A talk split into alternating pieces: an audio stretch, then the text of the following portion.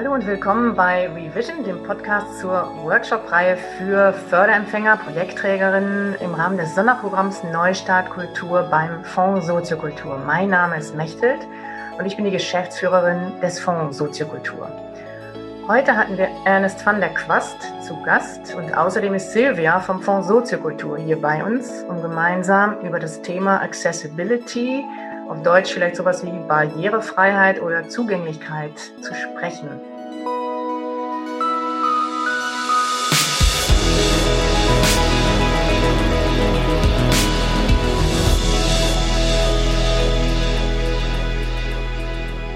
Passend zur Jahreszeit haben wir natürlich Geschichten gehört, konnten Ernest zuhören, wie er uns seine Geschichten vorgelesen hat und konnten anhand dieser Geschichten diskutieren, wie Stories dazu beitragen können, sich selbst für andere Menschen zu öffnen, aber auch Menschen selber für ihre eigenen Geschichten und Stärken zu öffnen.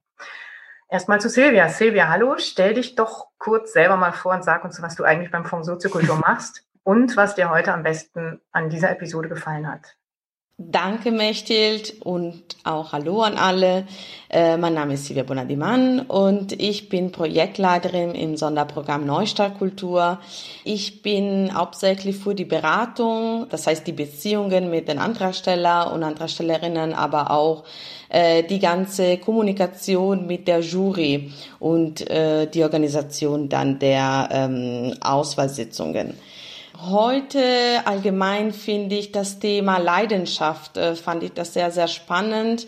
Natürlich äh, in Bezug auf die Antragsteller, also Projektträger, die heute dabei waren, die ähm, uns tatsächlich durch ihre Projekte gezeigt haben, wie viel Leidenschaft steckt in diesen Projekten. Und für mich, äh, ich bin immer mit der Beratung am Telefon und jetzt endlich auch die Gesichter zu sehen hinter diesen Projekten, das ähm, es bereitet mich unglaublich viel Freude.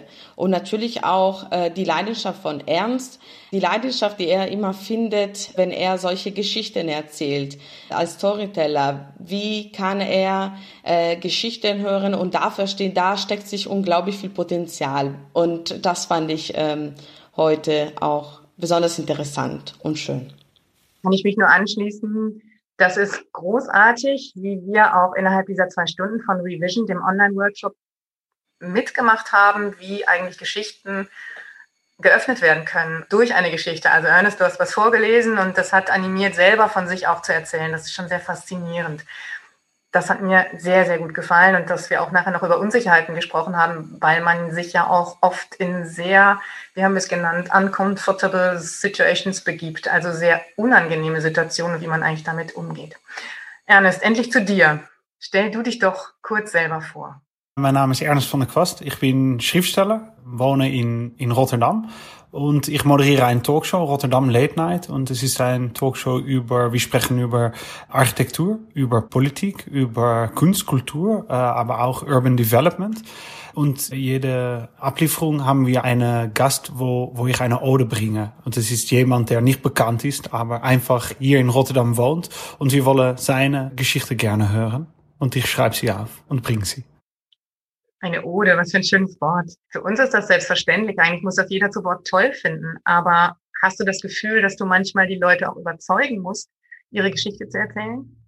Die Leute sind oft überrascht. Wieso willst du meine Geschichte teilen oder wieso willst du über mich schreiben? Was das, das tue ich, äh, äh, tue ich dann.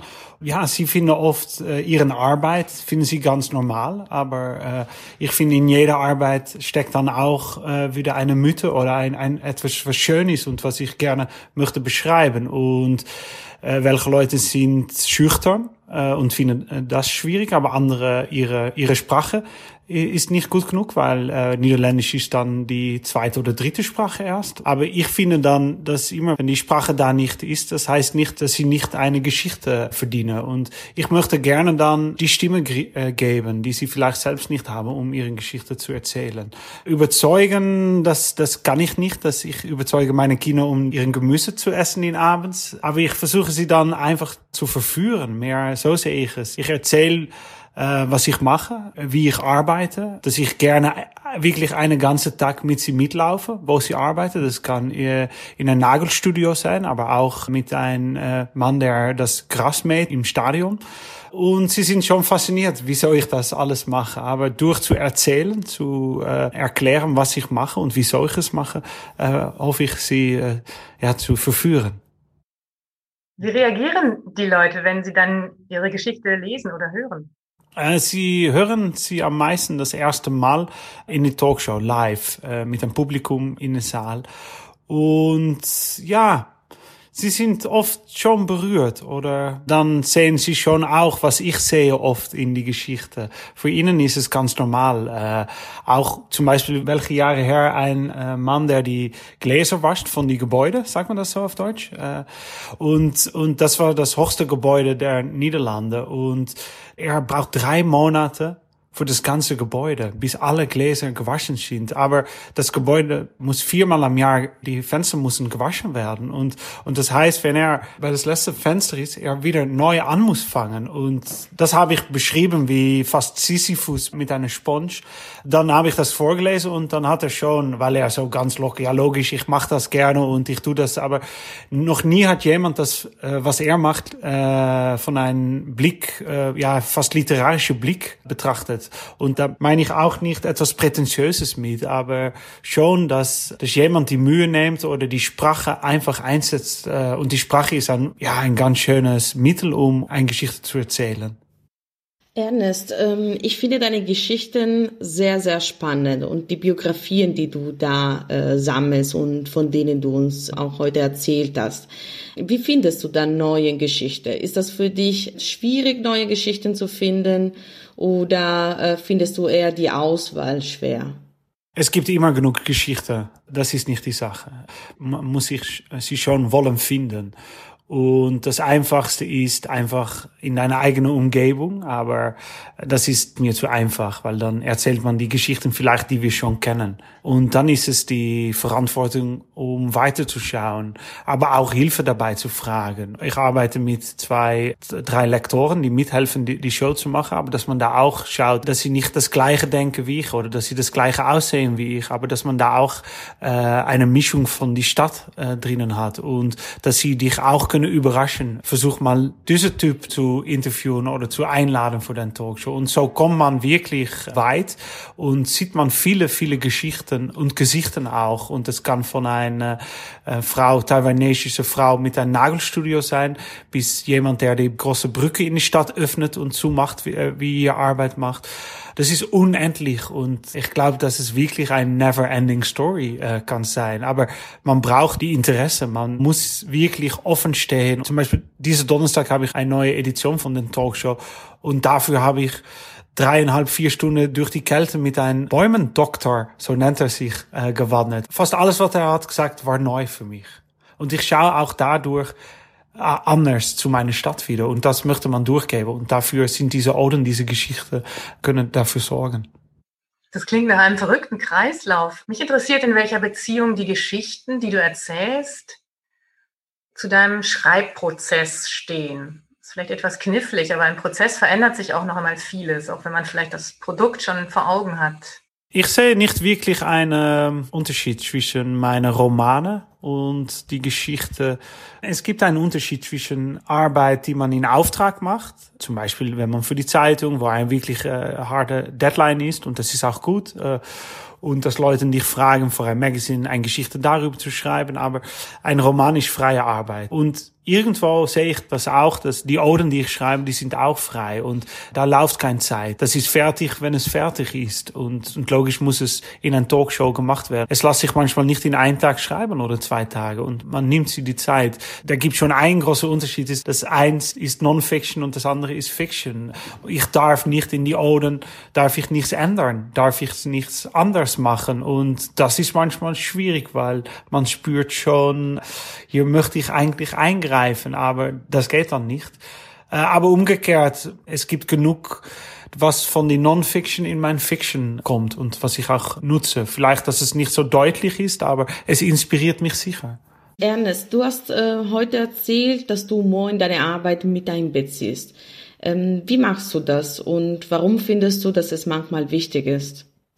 Ähm, äh, ich glaube, dass das automatisch passiert. Es ist nicht, dass ich denke, dass es ein Knopf ist, wo ich aufdrücken kann und da kommt dann ein Witz oder eine Beschreibung, die die Menschen lachen zum Lachen macht. Aber es ist, was ich sehe. Ich habe eine Ode gebracht an einen Mann, der Staubsauger verkauft und er hat dann auch eine Demonstration gegeben, aber das hat er auf einen Teppich gemacht und ich habe dann wirklich, da ist Freddie Mercury und da steht er und er lebt noch und er verkauft Staubmaschine. Er hat auch so ein Mustache. Er hat logisch nicht die Rocke angehabt. Und das passiert dann durch Schauen. Und äh, ich glaube, dass es ein Teil von meinem Charakter ist. Auch in mein, mein Romane ist genug Humor. Und manchmal ist es auch ein Vehicle, etwas leichter zu erzählen oder Leuten äh, näher zu dir zu bringen, äh, denke ich. Das kann wirklich helfen.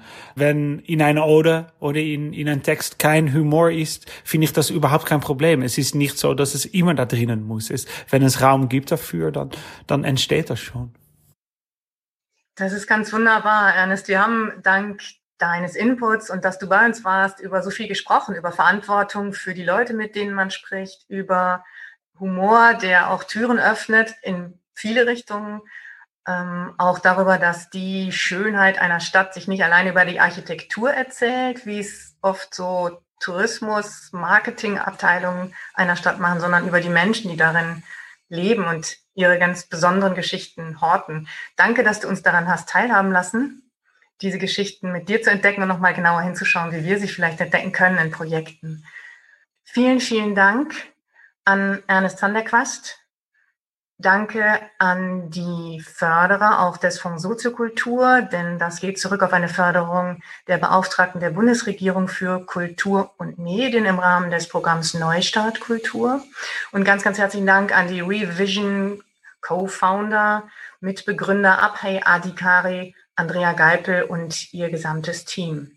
Es macht Spaß, diese Podcasts aufzunehmen. Man hat immer noch mal Gelegenheit, über die Dinge intensiver nachzudenken. Ich hoffe, dass diese Botschaft oder diese Inhalte sich auch weitertragen lassen darüber. Ganz herzlichen Dank und bis zum nächsten Mal.